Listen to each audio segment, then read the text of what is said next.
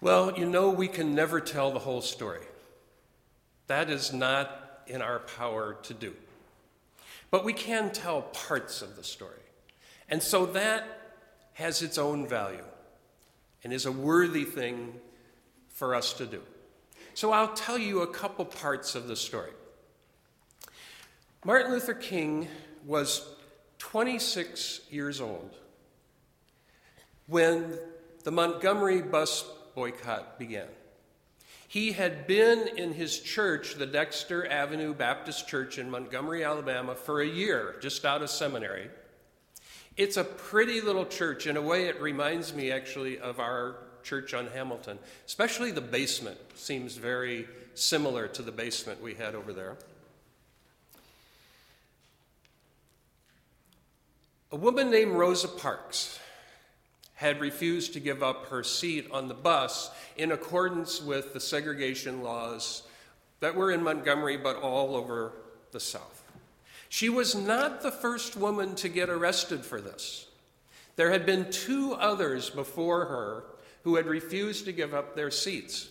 But the leaders of the community decided not to uh, start a boycott in those two cases because they were worried that there were some aspects of those two women that could be used against them.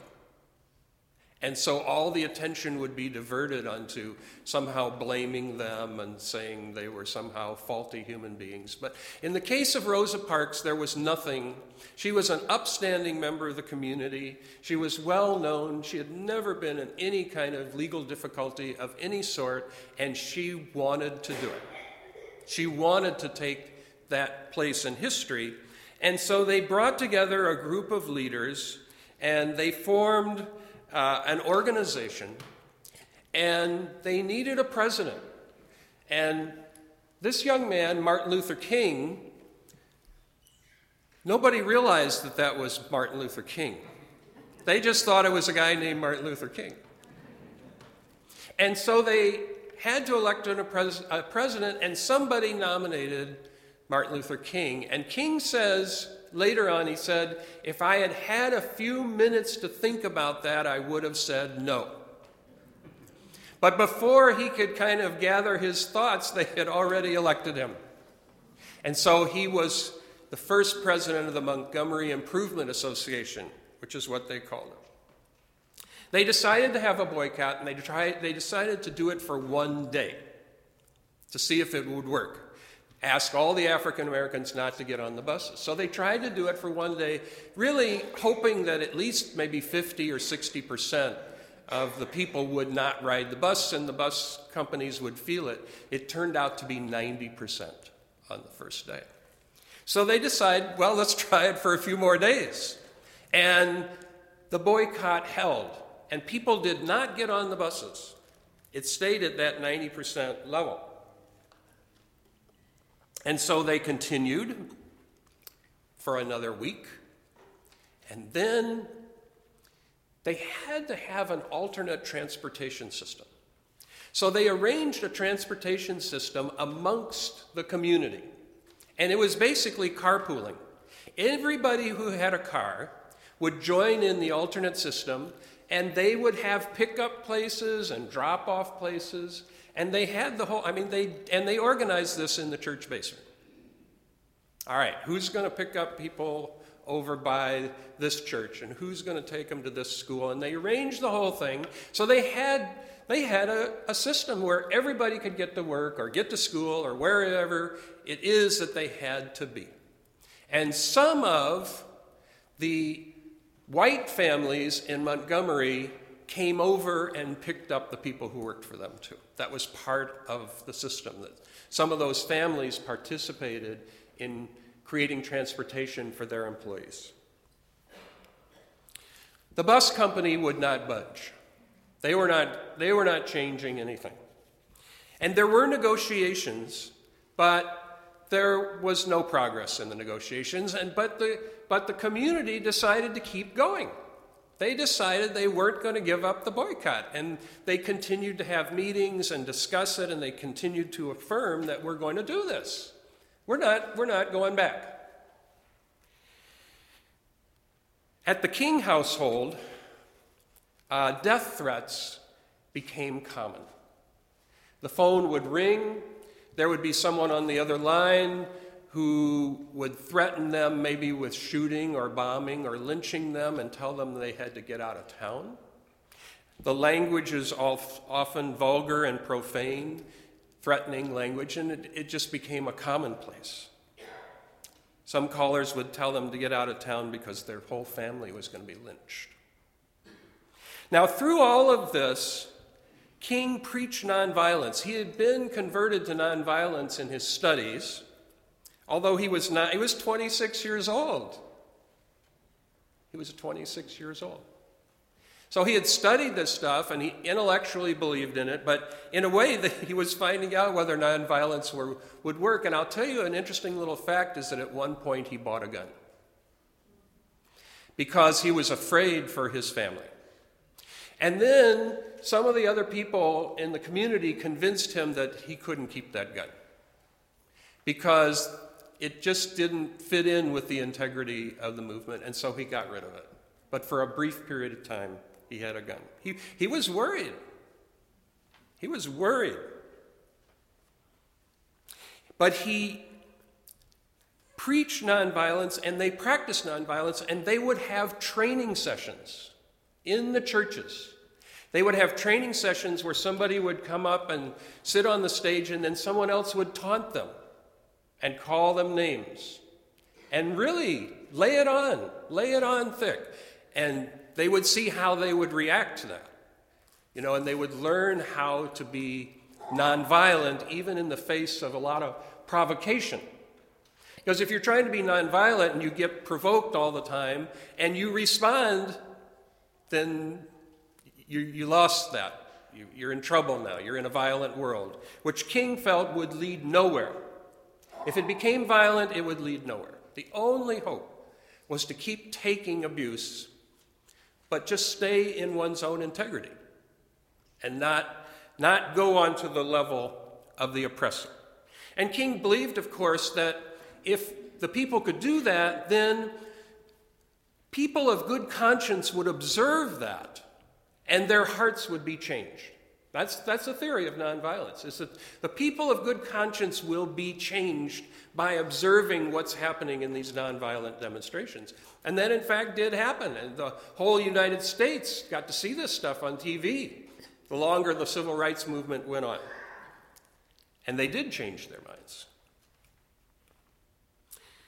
King had doubts about what he was, it's very clear that he had doubts. He thought, I, maybe we don't we need to end this. Somebody is going to get terribly hurt. He had moments of despair where he did not know if he was doing the right thing. And he talks about these moments of despair. One night in his kitchen you by the way if you go to montgomery you can sit in, in the kitchen at the kitchen table if you want to. So one night in the kitchen he got up in the middle of the night and had a cup of coffee, and he said he was in despair and thinking of disbanding the movement. And what he says is that he felt a loving presence.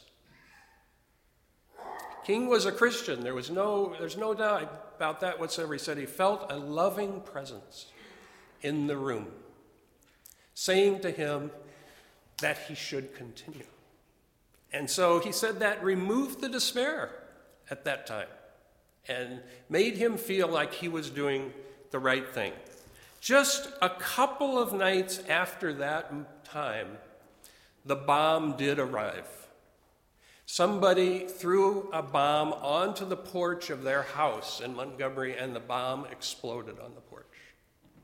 And by great good fortune, no one was hurt. No one was close enough to that part of the house to be hurt by the bomb.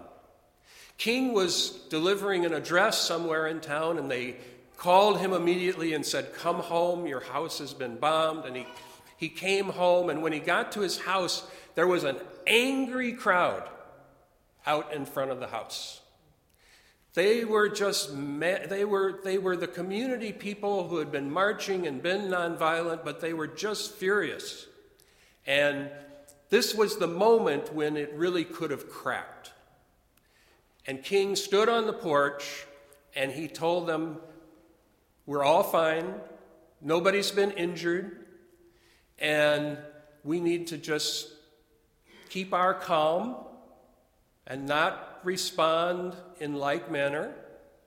Let's just all take a deep breath. Let's remember that we're committed to the way of nonviolence. And they went home. That was a moment when things could have gone a different way. The city, King was arrested several times during this process, by the way. He was arrested once for speeding. He said he was driving down the street and he saw the cop car behind him. I think it was like a 30, and he 30 mile an hour zone or something like that. He said he slowed down to 25, but he was busted for speeding and sent to jail. And then later during the bus boycott, he was arrested for conspiracy. Uh, I don't know exactly what the conspiracy was, but that was the charge. And he stayed in jail for, for a period of time there because he wasn't willing to pay the bail, and then somebody eventually bailed him out.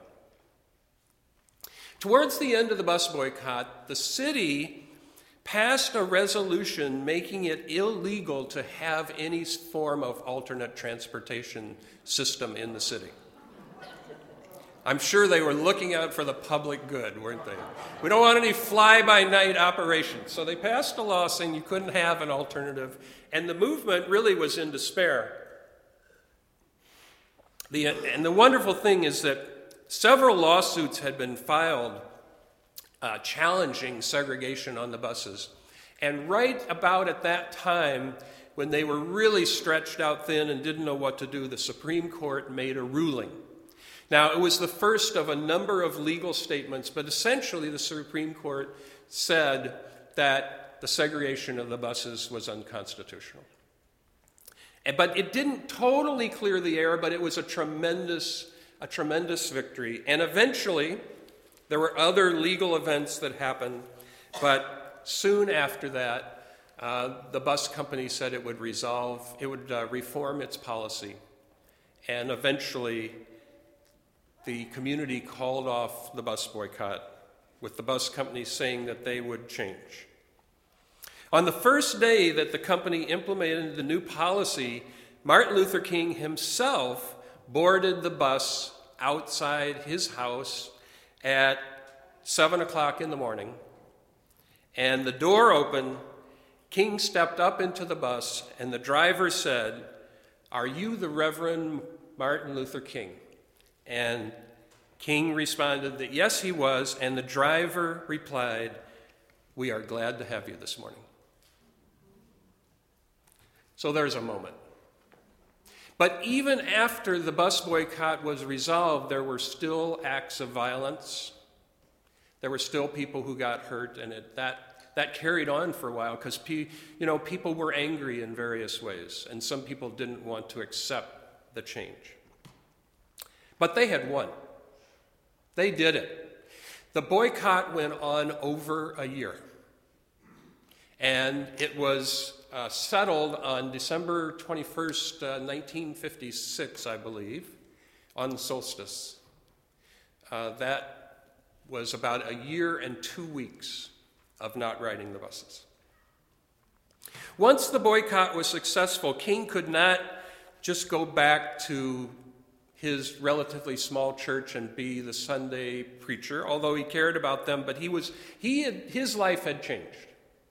He was being called from all over the United States and even all over the world to come and speak and talk about how they did this and talk about nonviolence and, and tell the story. And he became uh, a public figure at that point, called on by everyone to help lead the people out of the Jim Crow era into an era of equality. And you know many of the stories which we can't tell today. He made a trip to India to study nonviolence. He worked all over the South, including in Birmingham, where he got arrested and wrote a famous piece of American literature called The Letter from Birmingham Jail, where he writes a response to the white ministers who called upon him to quit doing this because it was leading to trouble. And he wrote back and essentially said, Why aren't you with me? You know that the Selma March occurred in which our minister, Fred Leshane, took part. Also, a minister took part who was going to become one of our ministers later, James Wilkes. Also, another minister took part uh, named Paul Henniges, who was not ever minister of this church but was a member of this church. Those three of our clergy were in the Selma March. You know about the tremendous demonstration in Washington and the I Have a Dream speech. Eventually, there were two major pieces of legislation passed the Civil Rights Bill and a Voting Rights Bill. Because in the South, there was all kinds of shenanigans about voting. And if you haven't seen the movie Selma, go see that movie because the character played by Oprah goes in and tries to vote.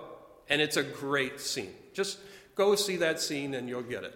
it uh, one book said they would ask them, What's the capital of Madagascar? How many of you know the answer to that? All right, one person in this room. Uh, he was recognized by a Nobel Prize. Dr. King, in his later years, if you can call your 30s your later years, became an anti war activist. And he also became a leader in the fight for economic justice. And at the time of his assassination, he was in Memphis where he was supporting the garbage workers' strike. He was 39 years old. Struck down by an assassin's bullet. His career was from age 26 to age 39, 13 years. So we cannot possibly say everything that deserves to be said about those years and what he brought into birth. Martin Luther King is now a legend. He's greater than life. He's a symbol. He is a significant historic figure, not just in America, but all over the world. So now here we are in 2016 more than 50 years since his death. So, I don't know how we can resist the question of how his vision is faring after half a century since he proclaimed it, and apparently won major victories. How is the vision faring? Michelle Alexander, who wrote a brilliant book called The New Jim Crow, I know some of you have read it, argues that in American history, every significant step towards equality has had a backlash follow it. That's one of her central arguments, is that that's the way American history has worked. Dr. King successfully moved the nation past the entrenched Jim Crow laws, meaning all the discriminatory laws that were complex and vast, and many of them just blatantly discriminatory. But according to her, a new Jim Crow came after that. A period of mass incarceration began in the 80s, fueled by law and order rhetoric by politicians. By the way, what she argues is that you, after Martin Luther King, you couldn't use racial language anymore. That would not, you just couldn't do that. But you could use other words that would mean racial matters, but you couldn't use the racial word. This is a whole history of politics thing in the United States. So you, you couldn't say black people, but you could say urban crime. So that's how you do that. You just find another word that doesn't refer to anything racial and use that word. So law and order was one of those too. So on this wave of law and order in the 1980s, we got new drug laws, which were unequally enforced. And you know what? If you don't think that's true, then let's just go over to Panera's and get a couple of lattes and let me show you some of the data. I don't think a reasonable person can come to any other conclusion after looking at the data. That the laws were unequally enforced, and there was a major discovery by some people that building prisons could be a very lucrative business. And in the next 30 years, the prison population went from 300,000, 300,000 to over 2 million. From 300,000 to over 2 million, making us the most incarcerated people on the planet, mostly filled with minorities. And after all that, the war on drugs essentially had no success whatsoever. And in 2008, looking back, an African American was elected president of the United States. Surely this was the long awaited breakthrough. This was going to be the moment when the dream was realized, when an African American could occupy the highest office in the land and be our leader. And yet, to many observers, the African American community has not done well during the Obama years. This is an observation made by many smart people. The economy rebounded from a near death experience, but almost none of the new wealth went to middle and lower classes, black or brown or white. Cornel West, who is a African American Harvard professor and an activist, a real activist. You may have seen him on TV or somewhere, and is a sharp critic of Obama, claims that the black prophetic voice which King embodied has been largely silenced during the Obama years. And why should that be? Why wouldn't it be just the opposite, that that voice would really be strong, you know, and come forward? And Cornel West says, well, we have a black president, and to criticize the government, then, is in some way to criticize our African American president. And the African American community has not wanted to do that. So, in a sense, they've laid off the criticism of the government. And so he says that that, that black prophetic voice has really been weakened paradoxically during the Obama years. We also know that during the Obama years, a highly organized and I would say mean spirited political backlash that would really go with Michelle Alexander's theory, right? The giant leap forward produces a big backlash, was implemented with the goal to really oppose everything Obama put forward, even if he wanted to pass a resolution saying, We're grateful that the sun came up this morning. So that it would be opposed. I'll meet you at Panera's. or someplace else if you want, I don't care. So the Obama years have been bleak in a way politically for the cause of equality, strangely enough. And that cause has not flourished, but in some ways has diminished. In some ways, we are now retrograde on the cause of equality. The gutting of the voting rights bill by the Supreme Court a major provision of that bill, a bill for which King and his followers risked their lives and was considered, in a way, the crowning achievement of the civil rights movement, is a deeply felt loss. And by the way, when that bill was, that provision was gutted by the Supreme Court, states all over the place just, they had the laws already written and ready to be voted on. Some of them voted on those laws that day to make it more difficult to vote. They were ready to go. As for Dr. King, Cornel West says that he has undergone what he calls a process of Santa Clausification. Santa Clausification is Cornel West's phrase.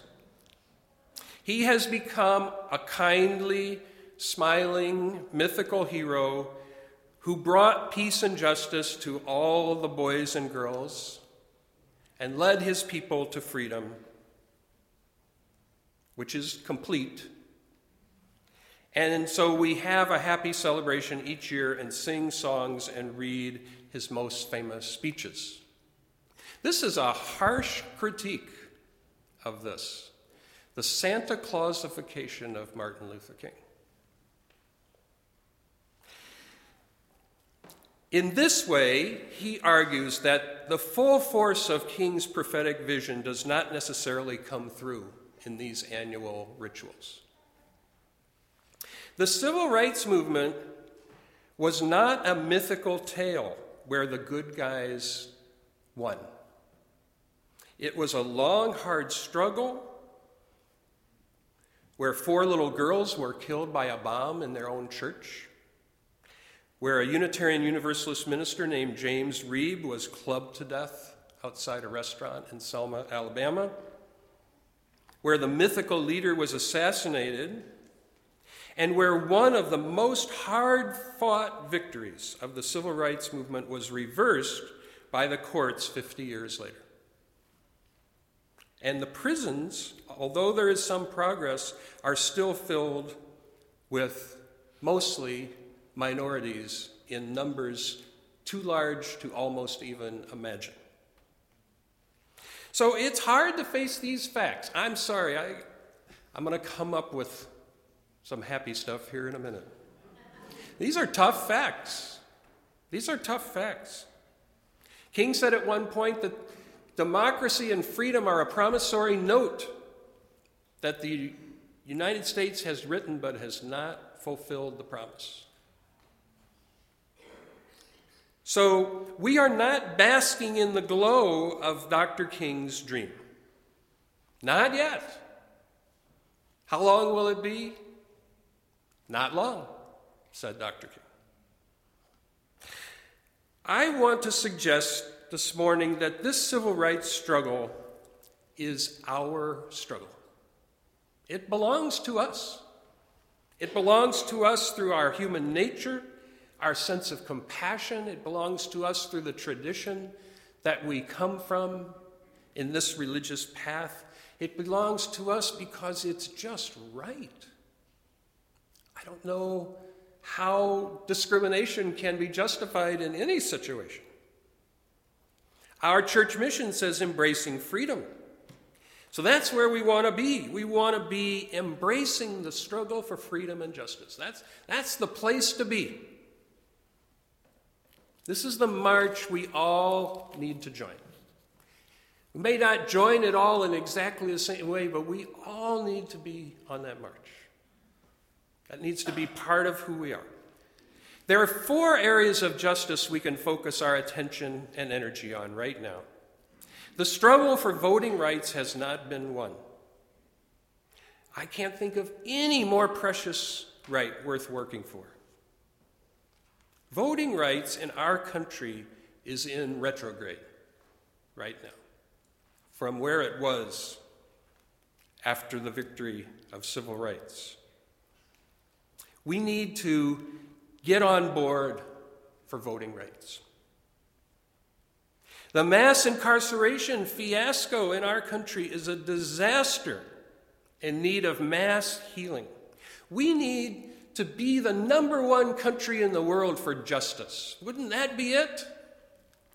That's what we're, the dream says we're going to be the place where everyone gets justice.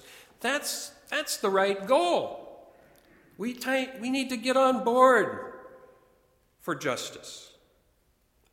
Our police officers need to be our heroes.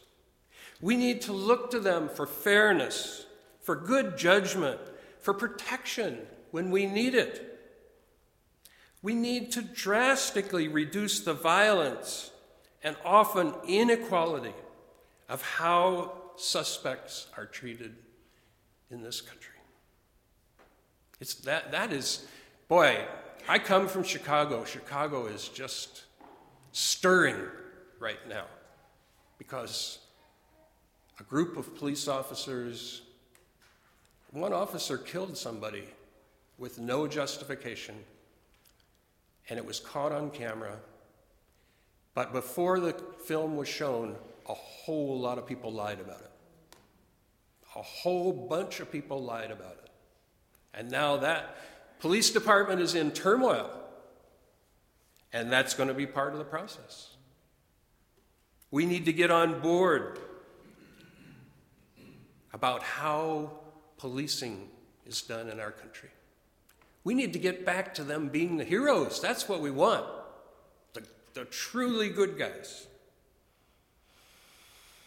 We are living in the richest country in the world, but the wealth that is gained in this world stays right on the top of the socioeconomic chart. Almost all of it. Really. You can look, you, as Yogi Berra used to say, you can look it up. You can look that up in the book and you can see that that's what's happening. We need to be enormously better than that. We need to make sure that everyone has food and shelter and health care and good schools and safe streets. And this became Dr. King's uh, vision at the end of his life economic justice for everyone. There's absolutely no reason why we couldn't do that. And you know what? The rich people would still be rich. They would. They'd still be rich. They'd still have all kinds of stuff. But everyone would have the means to a good life. It is time to get on board for economic justice. Everywhere. Even King's promised land will not be perfect. There will always be a struggle. But we can do so much better as a people than we are doing today. Dr. King can no longer do this work for us. We can't say he's the champion. Praise Dr. He is the champion, but it belongs to us. If it's going to happen, it belongs to us. We can praise him, but that won't bring justice to our land. Just telling the story won't do it. We have to pick up the banner, every one of us. We have to commit ourselves to the deep worth and dignity of every person. We have to truly believe that Black lives matter. It's not that other people's lives don't matter, they do. But we have to focus where the problem is. And we have to commit ourselves to our own principles of justice and equity and compassion in our world. This is where we need to be. That's the way it looks from my point of view. We, in some way, every one of us, and as a community, we need to be on the march. That's the place for us to be. Because the dream is truly the life worth living. So be it.